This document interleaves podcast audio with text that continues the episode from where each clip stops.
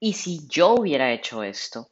¿Y si yo hubiera sido esto? ¿Y si yo hubiera escogido tal camino? ¿Y si yo hubiera estado más bien con tal persona? ¿Y si yo hubiera optado por... ¿Y si? ¿Y si? ¿Y si? ¿Se han dado cuenta el daño tan grande que nos hace el andar cuestionándonos y si? Cada vez que nosotros tenemos ese tipo de pensamientos por el cerebro, es como si le diéramos una orden a la mente de decirle, tú no eres suficiente, tú eres inseguro, tú eres inmaduro, tú no eres capaz, tú no vas a ser capaz, eh, tú no lo vas a lograr, Tú no vas a llegar a, conseguir eso, tú no vas a llegar a la meta, tú no vas a llegar a.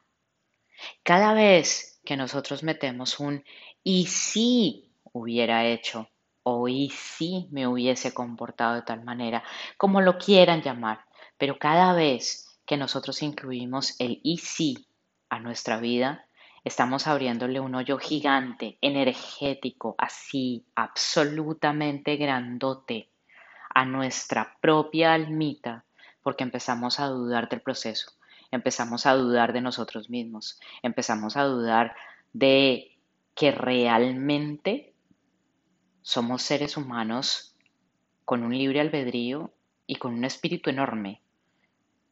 Y cada paso que damos es un paso en pro de una lección que tenemos que aprender, de algo que va a salir fantástico, de algo que de alguna manera nos va a hacer replantearnos, de algo que de alguna manera nos va a ayudar a que el camino sea un camino mucho más enriquecedor para nosotros y para los que están cerca a nosotros.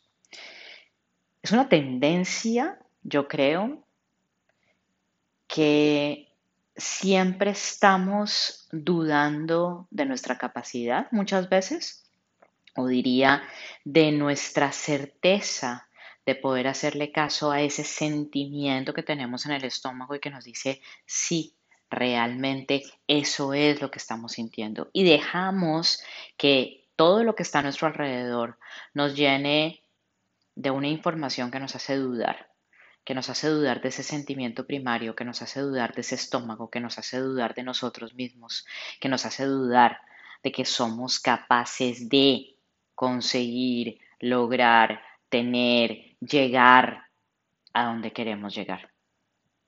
Así que hazte un análisis, que es una invitación que realmente yo me hago mucho a mí misma, porque no crean que esto de el autoconocimiento es un proceso que simplemente dice uno, ay, sí, lo vivo 365 días y ya todo es perfecto. No, esto realmente es de todos los santos días, porque todos los santos días pasa algo que le dispara a uno otro algo en el cerebro, otro algo por allá en ese eh, proceso recóndito que tenemos de recordar cosas y de que salgan a la luz esos, esos pequeños o grandes agujeros negros que no teníamos ni la más remota idea que teníamos.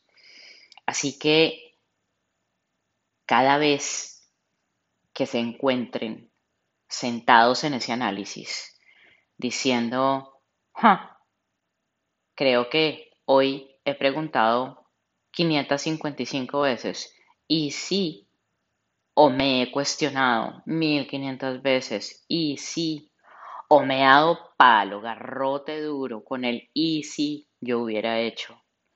Siéntense, deténganse, respiren y respiren muy profundo y ojalá salgan al aire libre, caminen, se estiren, se ejerciten y se den cuenta que ese y sí no existe. Jamás ha existido. Tomamos las decisiones que tenemos que tomar.